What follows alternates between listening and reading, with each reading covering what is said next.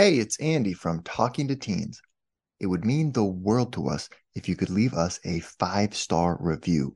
Reviews on Apple and Spotify help other parents find the show, and that helps us keep the lights on. Thanks for being a listener, and here's the show. You're listening to Talking to Teens, where we speak with leading experts from a variety of disciplines about the art and science of parenting teenagers. I'm your host, Andy Earle.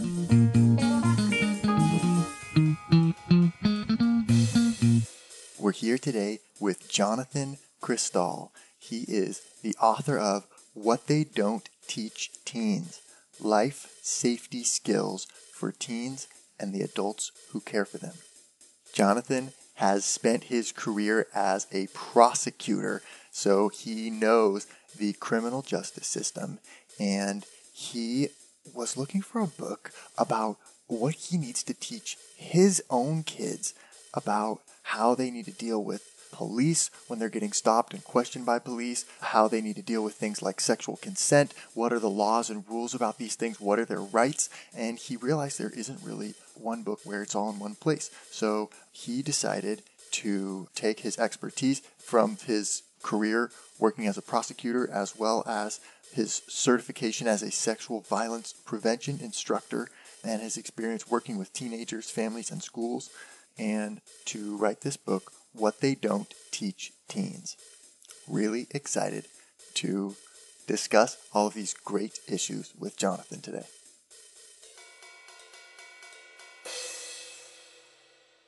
So we got an interesting topic today, and I, have been reading your book here the last couple days. What they don't teach teens: life safety skills for teens and the adults who care for them. Uh, and I've been learning some stuff in this book that I'm going to need to apply to my own life, especially, you know, next time I have any run ins with police officers, law enforcement, the judicial system. And there's a few things in this book making me think about my digital life as well. So, really interested to talk about all that and more. Can you just walk me through what kind of led you to putting all these things together and writing this book? Yeah, I'd be happy to, Andy. Um, so basically, you know, this this journey of mine started over five years ago. I've been married for 20 years to my wonderful wife, Lisa. We have three sons. And about five years ago, we were watching TV, really almost out of the blue. She says to me, You know, we got to teach our older sons about sexual consent. And I agreed it was time. And I reflected on what my mom taught me. I'm 49. So when I was a young person, you know, no yeah. means no. And that's not even close to what the standard is today. It's woefully yeah. inadequate. There are lots of reasons why someone may not say no, but not want the sexual activity. So it got me thinking, okay, what else do, do I need to teach my sons? What else is their school very mm. unlikely to teach them, either because they don't know it or they don't have the time? And my and I so I, I wrote down a list and it was really long, you know, police interactions, their rights, digital footprint. What is sexual harassment? What does that mean? What acts constitute sexual harassment? Street safety, you know, sextortion, um, cyberbullying. The list was long. And so I started searching for a book. I thought, you know, I'm not the only parent who wants their kids to learn this information.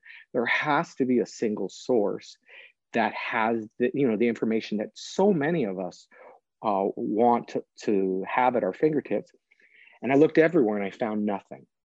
So as a as my background is as a veteran prosecutor for the city of LA, I teach sexual violence prevention. I was a troubled teen. my wife said to me, she said, "Hey, bud, you're up. Uh, why don't you write the book that you're looking for?" Yeah. And I said yes. And five years later, it really, I mean, it took me five years because wow. you know I'm a very involved father. I'm I'm an involved husband, and I ha- I have a career as a prosecutor. Yeah. And October 6th, uh, yesterday, the book was published and it's been, you know, it's gotten great reviews and hearing great things from people. And uh, so it's very exciting. It's got some nice illustrations. It's really nicely uh, put together uh, with everything in a really a nice way, I think. You know, it's interesting. Uh, thank you for saying that because I wanted to write the book in a way that any person of any age could pick up Mm-hmm. Because although it's called What They Don't Teach Teens, it's really for tweens, teens, young adults, and in some situations, like you said, adults who yeah. want to know their rights and other information. And so, one of the ways I did that was to add some ink drawings by an artist I had found just to kind of break up the material and make it more reader accessible.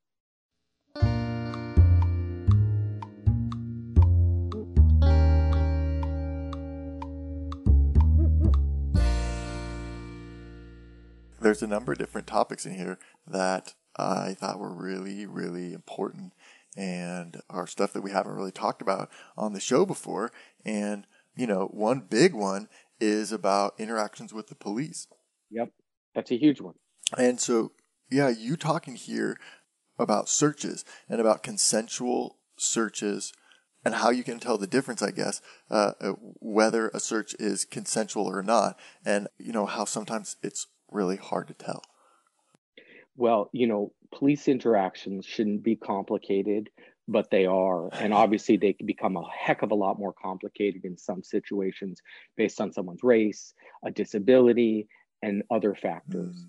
So there are a lot of moving parts to police interactions. So I've covered those in two chapters. One chapter is about your rights under the Fourth and Fifth Amendment, uh, uh including what you just mentioned about searches. The second chapter is about the interaction itself how to have the safest police interaction possible. And that's when, when you get stopped uh, when you're driving in a vehicle or on foot. And before getting into the heart of your question, I will say, as a prosecutor, you know, I was concerned that I would get pushback from you know people in law enforcement because essentially i'm stripping away the veneer i'm laying this out for people so they can understand um, what's going on here? And, and where do the police you know try to find your weak spot? Or what might the uh, police officer say to trick you? Yeah and you're taking so away their jedi mind tricks a little well, bit a little bit. And a little bit. And, and i did that i did that for two reasons. Well i did that because this is what i taught my own sons and why yeah. if a prosecutor is teaching his sons this information well, why shouldn't other people be able to teach it as well? Exactly. Yeah. But I asked my law enforcement friends, I said to them who had teenagers, I said, hey, how do you feel about me laying bare all this, you know, inside information to my readers? And they all said the exact same thing. They said, Jonathan, what do you think I taught my son or my daughter? Uh, yeah. And I found that fascinating that, you know, they're teaching their kids the same information. Uh, so when it comes to searches, Searches are tricky because lawfully the police can only perform under the Fourth Amendment reasonable searches. Case law has really, you know, narrowed down uh, what categories are reasonable and unreasonable. And I try not like I said, I want this book to be accessible. So I'm not there writing this as a legal scholar. I, I want to distill this information to its essence, what you just got to know, and how you can implement these techniques and information in real time. Most searches are done, and here's the bottom line most searches are done and performed lawfully by getting consent from the person to be searched. So the officer might have a search warrant, mm, but most likely they won't. Right. The officer, there, there's exigency. There's a, the police can can perform certain searches if there's an emergency. So there may be an emergency, but most of the time there isn't. there's other exceptions that the police can use to do a search without a search warrant. But most of the time, the vast majority of the time, the police are able to perform a search because you say they can. Mm-hmm. Now, when they're quote asking you, it may not seem like they're asking. It may right. seem like they're telling you. They don't and, phrase it like, "Oh, hey, uh, pardon me, uh, would it be all right with you exactly. if I uh, took a quick look in your trunk, ma'am?" Exactly. They're not. They're never going to say it like that. It's going to be something like, "Hey, what? Anything in your pockets I need to worry about?" Oh, no, no, you got nothing. Okay, you don't mind if I search you then, and then the next thing you know, they're patting you down. Mm. Um, and there's a and look, I'm not criticizing, you know, what po- police do because, by and large, uh, at least in my opinion, the overwhelming majority of police officers wear the badge with honor, do their job with dignity. Yeah. But we all know, we all see examples, particularly involving racial injustice, um, where police uh, brutality is real uh, and sometimes in entire communities. And so I do talk about, you know, how you could tell an officer you're not consenting to a search. So if if if the officer is trying to uh, get your consent, there's language I include in the book that I suggest. It's what I've suggested to my own sons. No, it will not work every time. Certainly, there are people who who believe that no matter what they say, the police are going to do what they're going to do, and I'm not telling them otherwise. I'm simply saying that you know it can work in some situations if the, the young person or any person says, you know, sorry, officer, but I don't consent to searches. Now, you could use that i could use that but what i suggest my readers use who are you know in their teens you can probably push this into your early 20s i don't think it will work much after that. Yeah sorry officer my parents told me that i cannot consent to searches. Mm. now what does that do? Um, again in some instances it may not do anything but in others it's it's, it's going to um, change how that officer may perceive you. Yeah. So if you say I'm not consenting to a search, well now they got a wise ass. No, you can't search me. exactly. yeah. Get away from me, copper, right? I mean, that's never going to go well. That's going to escalate. Saying, yeah. Exactly. You're blaming it on your parents. Yeah, now, right. if you blame it on your parents, officer, you know, no disrespect, my parents told me not to consent to searches. Is the officer just going to say, "Okay, no problem, have a nice day"? Of course not. right the officer is going to say, What are your parents, lawyers? And what's your problem? Why, why? I'm just trying to talk with you. Uh, why are you giving me a hard time? And as I inform the readers, if you don't want to consent to searches, you have to repeat it. You just keep saying it. You just keep saying it. And, and again, I, I talk about racial injustice in the book. I yeah. talk about the you know the reforms we need in criminal in the criminal justice system as a whole. I talk about police brutality. And I want to be very clear that you know these situations, you know, don't always work. But right. this is really important information for our young people to have. Because if you know your rights, one, they can be successfully evoked. And if your rights are not respected, by knowing them, you'll be better able after the fact to make a complaint and to know what they did wrong, to know mm. how your rights were violated, and to hold the police accountable.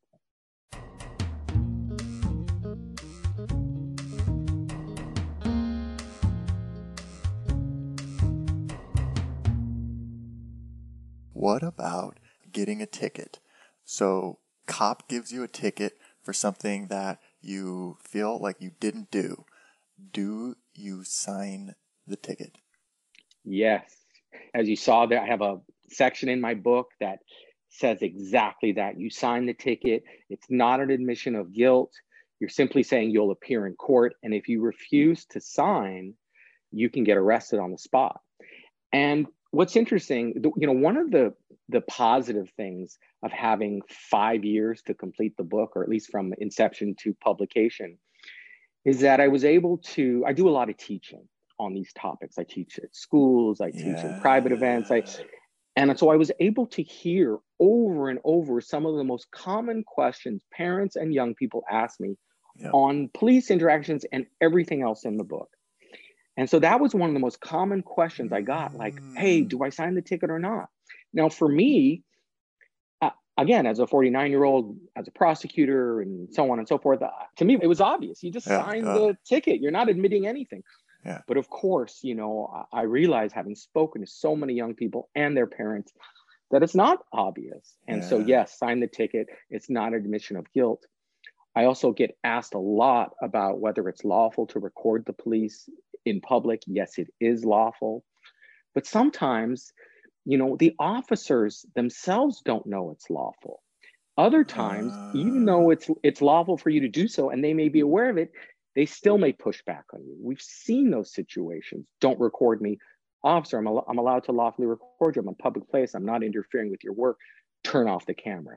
You know, my suggestion to my own sons would be if you're afraid the officer is going to hurt you because you know they want your camera off i would want everyone feels differently i suppose i would want my own sons to turn off the camera yeah. should they should the officer be allowed to do that no but everything in this book is about our children my children young people um, and when i say my children i don't mean just as a parent i'm talking about caregivers as well their yeah. children, the, the, the young people they care for in their lives. It's about them making it home safely. It's about them making good choices. And that's the goal of the book is to give them information that they're not getting elsewhere so they can make informed decisions. Maybe they don't make good decisions. I mean, we can't control that, but at least they're informed decisions, right? Because you could have the information and make a lousy decision. Well, that's on you. But as your dad, if I give you the information and you choose not to make a wise decision, well, there's nothing more I could have done. Hey, I at least, yeah, right. You had, I did all I could. Um, exactly. Yep. And actually, you know, hey, maybe that's not bad to make a couple of mistakes and learn from those and say, okay, actually, whoa, man, I should have listened to dad. well, well, you absolutely, well, it's interesting because I talk about in the police chapters about some of my own police interactions because as I mentioned, I was a troubled teen. Yeah. I should not have lived through my teen years. I made, I was a good kid who got pivoted off path and I just made count, countless mistakes. So I talk about my own arrest. I was arrested for a non-violent offense when I was 16. It was a property crime. The police had their guns on me. You know, they thought I had done something more than I did. And I talk about in the book that there are many, many people, particularly those of color, who I described the night of my arrest. If they were in that situation, they may have been shot. And who am I to tell them otherwise? You know, you just don't know what's going to happen in real time in any of these situations. But when I when I talk about my own troubles as a team, I also mention as it relates to your digital footprint and digital safety, smartphone cameras, that I got do-overs because the stuff mm. I did that I mm. shouldn't have been doing, there's no there's no um, emails about it. Yeah. Um, there's no photos because we didn't carry around digital cameras with us. You know, we didn't right. carry around cameras because they were Polaroids and they were giant and they were expensive. So, you know, there it's harder for young people to get do-overs today. Yeah, and there's just there's a lot of accountability. And it's it's unfortunate because like you mentioned, teens, this is the, we all make mistakes, but this is the time in your life where, you know, you got to test the waters a little bit. You're going to make perhaps more mistakes, more significant mistakes than at other times in, in your life. But unfortunately, you know, some of those mistakes are harder to recover from than you know when I was coming up.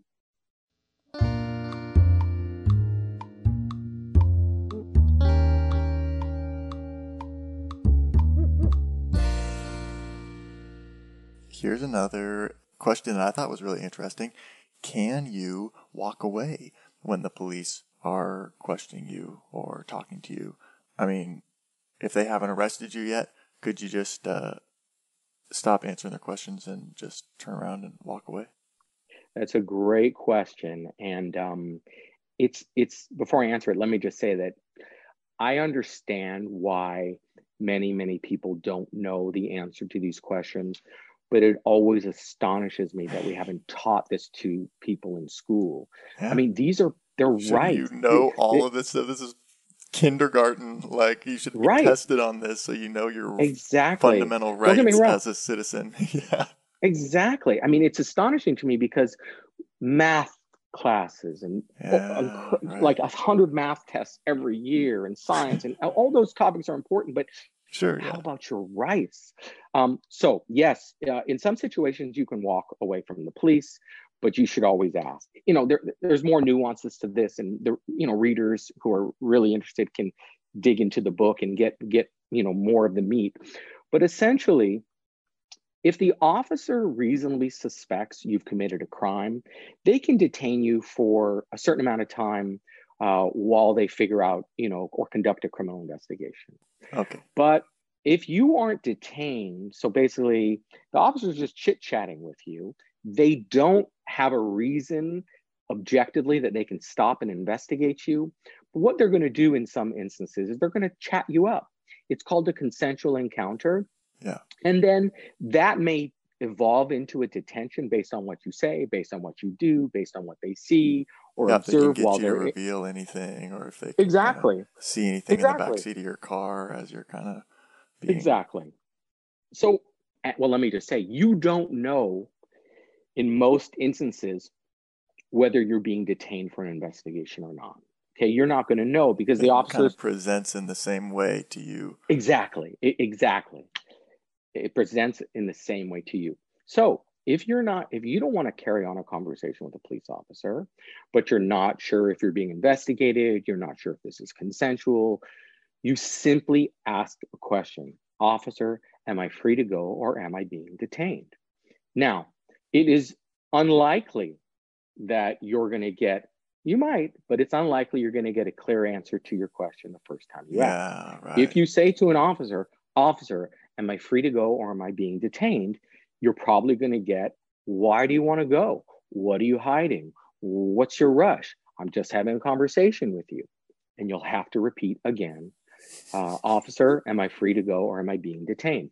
You can go onto YouTube and watch videos of people, you know, recording their police interactions. And sometimes on the first, uh, their first attempt, um, they get an answer, you're free to go. Yeah. But more often, you know, they got to ask repeatedly wow. until the officers will say, yes, you're free to go, or no, you're being detained. I'm investigating you for this crime. But again, this is how it should go. And I'm not saying will always go this way. And, yeah. and, and again, when it comes to, you know, racial injustice, when we talk about, you know, people who are disabled, who suffer also greater uh, police brutality, you know, anything can happen in those yeah. situations and things aren't always going to go as they should or how we want them to.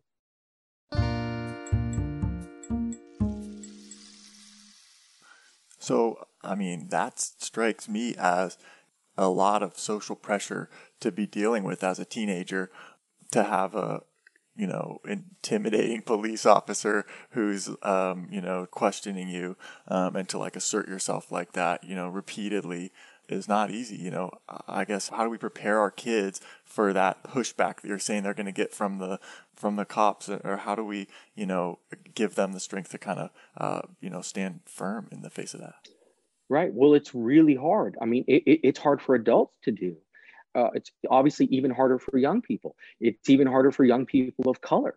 So uh, young people who are, you know, are LGBTQ, uh, all, uh, may also be of color as well. So these these things can overlap. Yeah. And so it's not um, it, it's not always going to be easy. It's intimidating. And uh, so I think that the starting point for all of this is one, do the right thing. You are way less likely, not guaranteed, but you are way less likely to, to come into the crosshairs of the police if you are following the law. Of course, yeah. that's not a guarantee. But it's what I've told my own sons, you know, if, if you don't do stupid things, if you yeah. don't do things that are illegal, it's less likely you're going to have to come, you know, face to face with the police. But, you know, what I've also explained to my sons is if you understand your rights, when you have that inevitable police interaction, you should be able to stay calmer. You know the rules of engagement. Mm, you yeah. know what they're allowed to do. You know what they're not allowed to do be respectful. They deserve your respect. And, and I really, I honestly believe that. I think police do deserve your respect. But I say to my, to one of my sons, because I'm, I'm not sure how much one of my sons does respect the police. And so I say to him, I said, look, uh-huh. I don't know how much you respect the police or if you respect the police, but it's in your best interest to treat them with respect. Yeah. There's, you know, it, it's not going to hurt you if you're respectful. Um, it shouldn't hurt you if you're disrespectful, but you know these things happen yeah. and it's interesting because um about a year ago six months nine months ago you know time especially you know post covid it's yeah. it all blends together and you know it's like groundhog day in a lot of ways um but i was driving with one of my sons and i got pulled over and i, I you know uh, i have confidential ah. plates so by the time the officer gets to my window i you know, he or she is going to say, okay, are you a prosecutor? Are you an officer? Because I ran your plates and nothing comes up.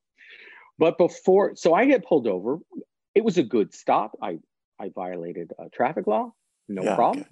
And, you know, I, I wait, I don't reach for anything. No one should reach for anything until the officer uh, gets to your window. You don't want to be reaching for your license registration when the officer is approaching. You yeah. keep your hands on the wheel. He approaches, I roll down the window before he, the officer can say anything to me. One of my sons starts yelling at him. I just about died. And um, it was it was terrifying for me because I thought, you know, if I weren't here and you know you were driving and mm. you mouthed off to this officer, I'm not saying the officer would do anything unlawful towards you, but it's never a good thing to get an officer mad at you because you're yeah, being disrespectful. Why would you want to piss off this right. person who it, it, has it, so much power over you? exactly. It just it's just a it's just a bad idea in every nah, way. smart. Yeah. And so it was it was interesting because the moment my son started talking, the officer and I simultaneously told him to be quiet.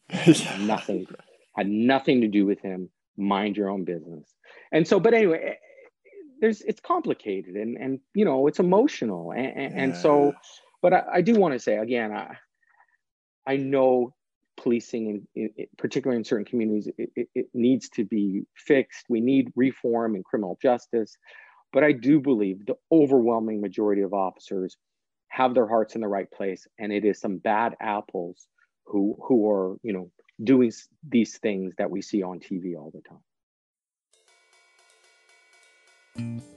we're here with Jonathan Cristall talking about his book, What They Don't Teach Teens Life Safety Skills for Teens and the Adults Who Care for Them. Here's a look at what's coming up in the second half of the show. They were a little concerned about the unsettling nature of some of these topics, but it actually gave them greater confidence knowing that in the very unlikely event that some of these things happen, they'll be better equipped to handle it. Every expert in law enforcement, security consultants, and prosecutors who are familiar with, with this information all say the same thing. You never go, you always fight it out. Um, if you go, there's going to be two crime scenes one where the person uh, took you, and two, wherever it is they performed the criminal act that they want to perform, but they can't do it at Away that place of from... contact. yeah, right. Exactly. They, it, so, uh, you know, so to say, you know, if you come with me, I won't hurt you. I mean, that's, you know, what's the likelihood of that? right. Not very good. Want to hear the full interview? Sign up for a subscription today. You get unlimited access to all the interviews I've conducted. It's completely affordable, and your subscription helps support the work we do here at Talking to Teens. Thanks for listening. I'll see you next time.